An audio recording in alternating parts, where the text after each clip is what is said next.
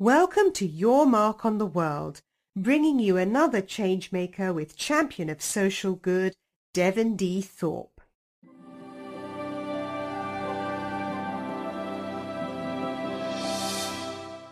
Hello, everyone, and welcome to the Your Mark on the World show. I'm your host, Devin Thorpe. I'm a Forbes contributor covering social entrepreneurship and impact investing. And today we have a special guest, John Vertefeuille from the CDC. He is the Nigeria team lead, and uh, we're excited about the progress that the CDC and others working with them have made against polio in Nigeria and the continent of Africa. This is an exciting time. So, uh, John, thank you very much for joining us. Well, thanks very much, Devin. I appreciate being on the show. Why don't you give us a quick lay of the land here? Uh, what's going on with respect to polio in Africa and Nigeria in particular? Sure. Well, it's a real incredible time for the progress to, to fight polio and towards eradication of the disease. Um, in Africa, we've made great strides over the last couple of years, and in fact, uh, we haven't seen a case on the continent uh, since August. In Nigeria specifically, um, they had 53 cases of polio in 2013, and that's actually was re- uh, reduced to six cases in 2014. Uh, and at the same time as the case reductions, we actually saw a shrinking geography where those cases were occurring.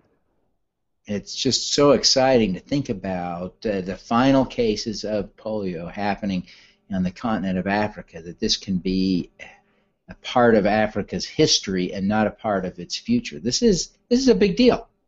Oh, I agree. I think it's a real exciting time. I think what's really important is that while we take stock of these incredible gains and, and recognize how close we are to interrupting transmission, we also continue to focus on the hard work that has to be done.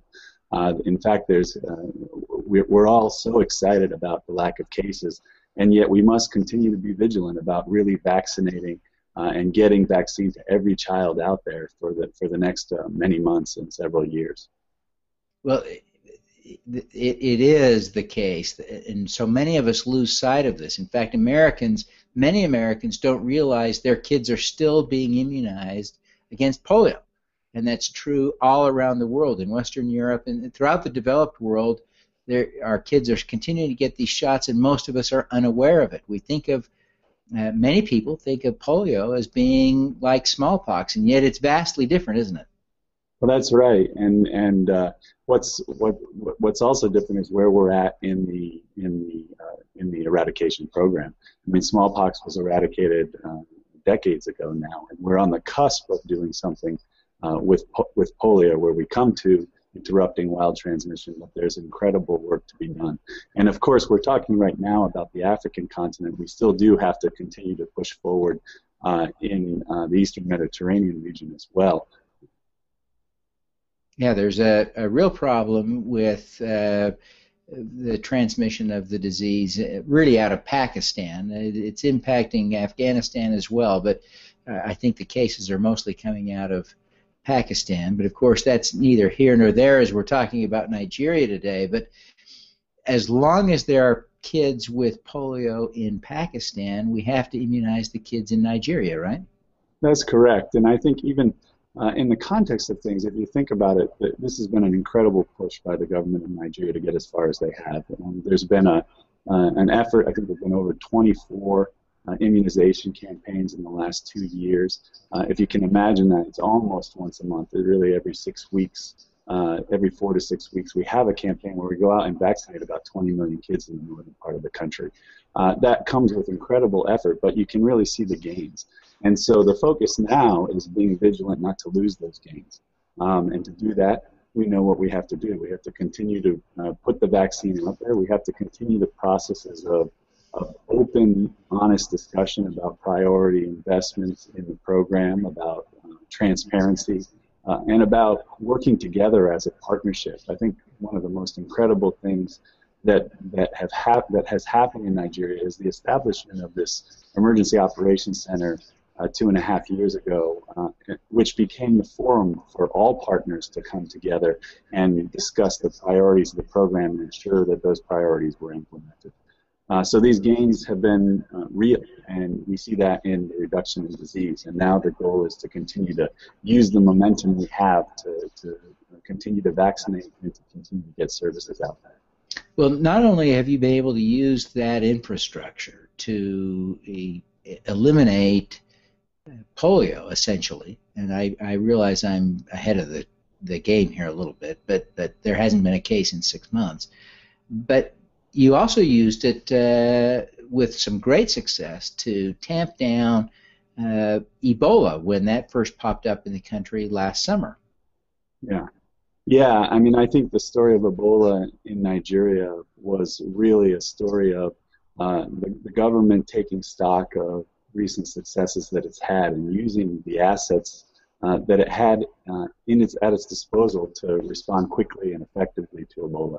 Um, the the uh, success they'd seen in the, the, Polio Emergency Operations Center and also with their Nigeria Centers for Disease Control were immediately applied um, to the Ebola response. And so very quickly they established an incident command structure in Lagos where the importation happened.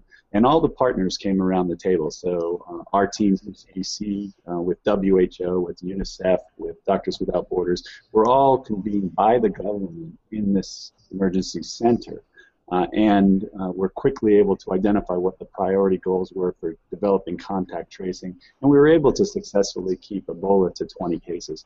I, I, think that anybody involved in that response would say that it was the quick action of the government combined with using assets like the Emergency Operations Center that they developed uh, for responding to polio that really had an impact on that.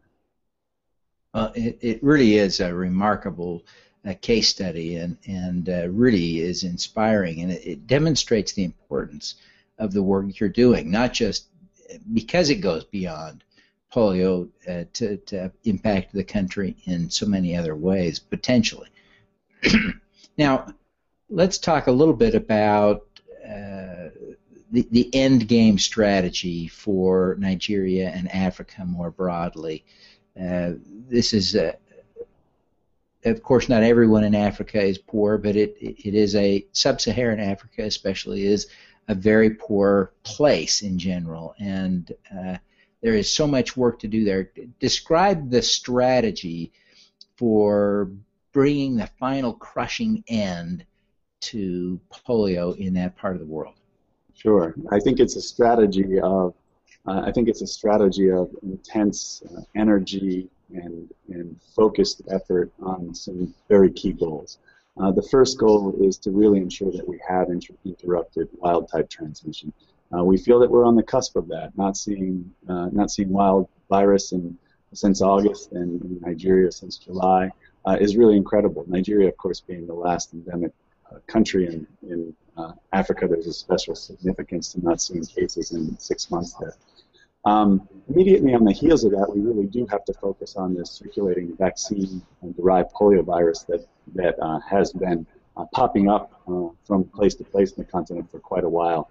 Um, in, in particular, we've had 29 cases of vaccine-derived polio in Nigeria in 2014, and we'll really be focused on doing some trivalent uh, vaccine rounds that, that include that uh, antigen that addresses the, the vaccine strain uh, to try and uh, interrupt that vaccine virus transmission as well. Um, in addition, uh, we want to move to an inactivated uh, polio vaccine, so IPV as it's called.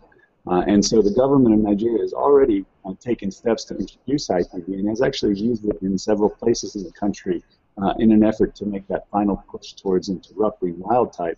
Uh, but now, in, in, early 2015, they'll introduce that to their routine immunization program uh, as an effort to uh, really uh, bring immunity up quickly and also to move to that vaccine that does not have a virus in it that's active.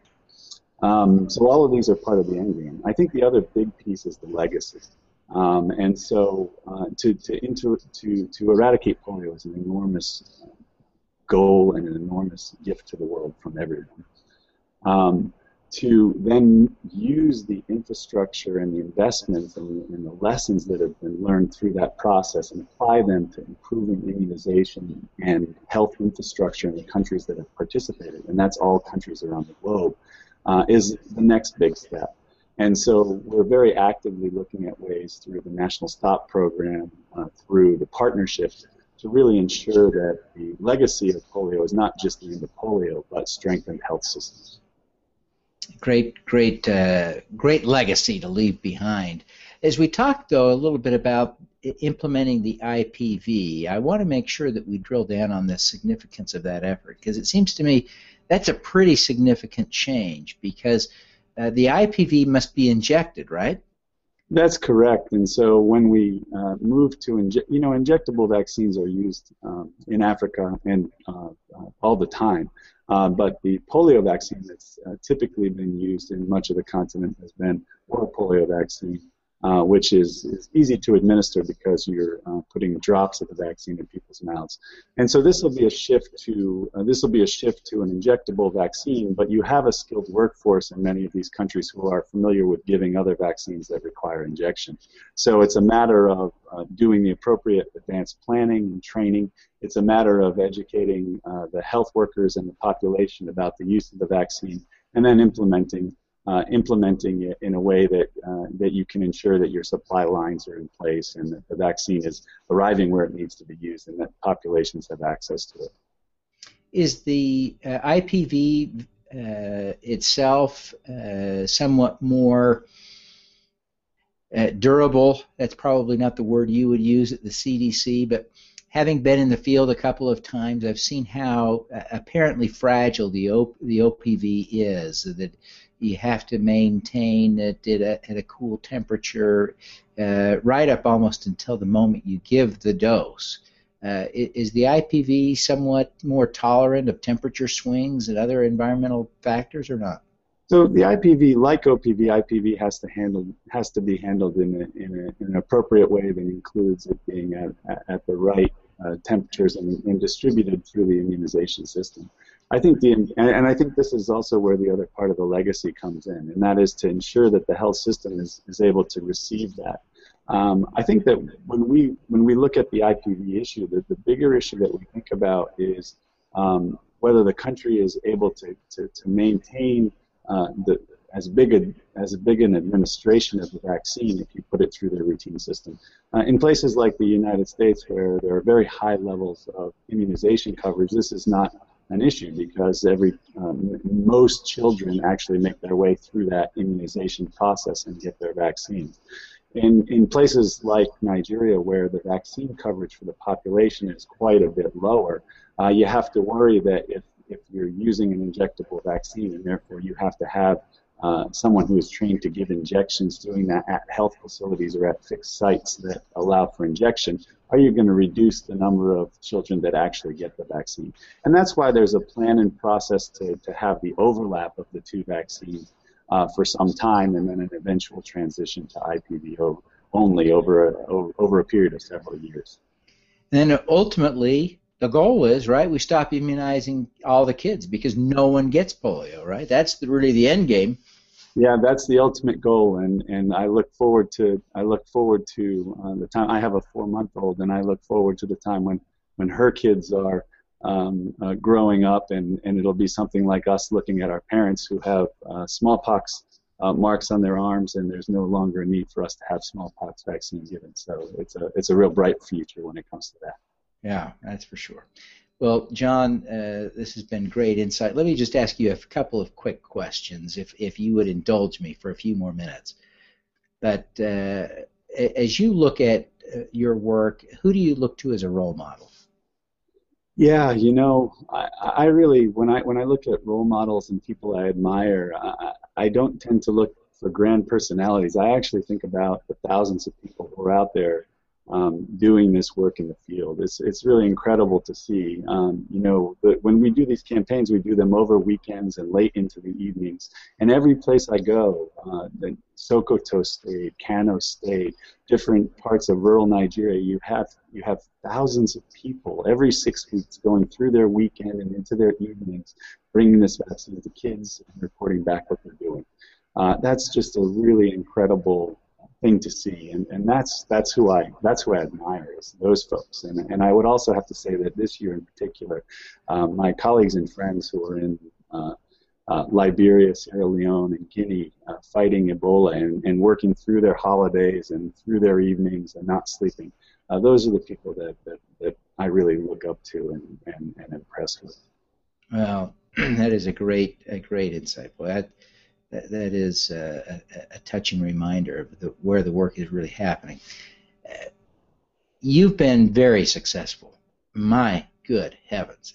As we measure your success right now, we really couldn't be more excited about the, the, the progress you're making against polio in, in Nigeria and Africa give us a lesson. What what do you take away from this experience that you can share with the rest of us, and how we can have more impact in the world? Sure. I, I, I think that the, the, the biggest lesson I, I've learned in, as I've gone through this program is how the government of Nigeria really was able to, to set aside uh, its normal operations and create something special. And what they created was a forum uh, that uh, relied on accountability, relied on setting hard goals, and holding people accountable for uh, meeting those goals. Uh, I think that's been really the, the turning point in their polio program.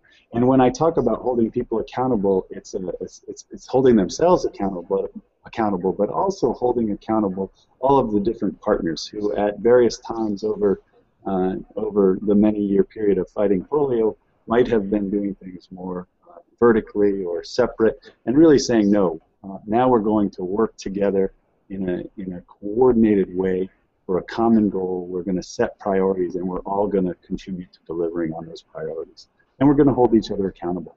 And I think that's been the incredible lesson. Yeah, that that is a great takeaway. What a great lesson to take from from this experience.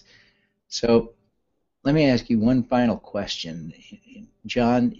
You're obviously a capable guy. You could be doing all kinds of different things, and some of them would probably pay a lot more money. Why are you doing this? Why do you care about ending polio in Nigeria and public health more broadly? Well, thanks for that question. I mean, I think that when I think about what drives me, it's it's identifying things that are hard to do but really worth doing. And this is one of those special things that uh, you can go through a career, even through a career in public health, and, and see the see the end of a disease only once. Um, and to be able to contribute to that and to, to make sure that, in, in the same way I mentioned my, my four month old, who's on my mind a lot, to make sure that people all over the world, parents all over the world, uh, can, can take polio and set it aside and say, this is no longer something I have to worry about for my child.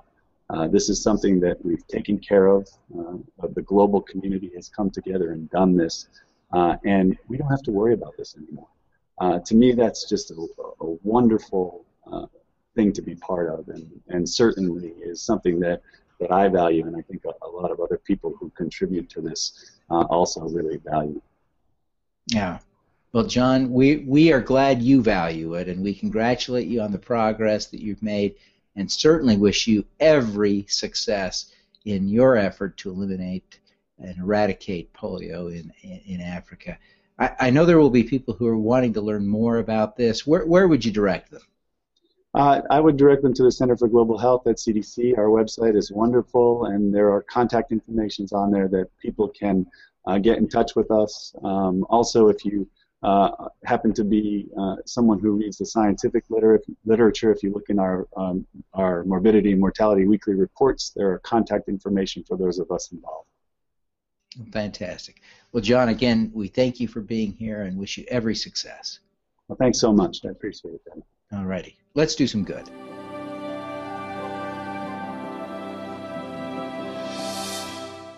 Thank you for listening. This podcast was recorded via Google Hangouts on Air and is available at youtube.com forward slash Devinthorpe. Subscribe to this podcast on Stitcher or iTunes by searching for Your Mark on the World. Every weekday, Devin hosts a CEO, celebrity, entrepreneur, or other changemaker here on the Your Mark on the World show to inspire and prepare you to make your mark. Devin is a champion of social good, writing about, advocating for, and advising people who are doing good. He is a Forbes contributor who is a recognized thought leader in social entrepreneurship, impact investing, and crowdfunding. To book Devin as a speaker, visit devinthorpe.com. Learn more about Devin's work at yourmarkontheworld.com.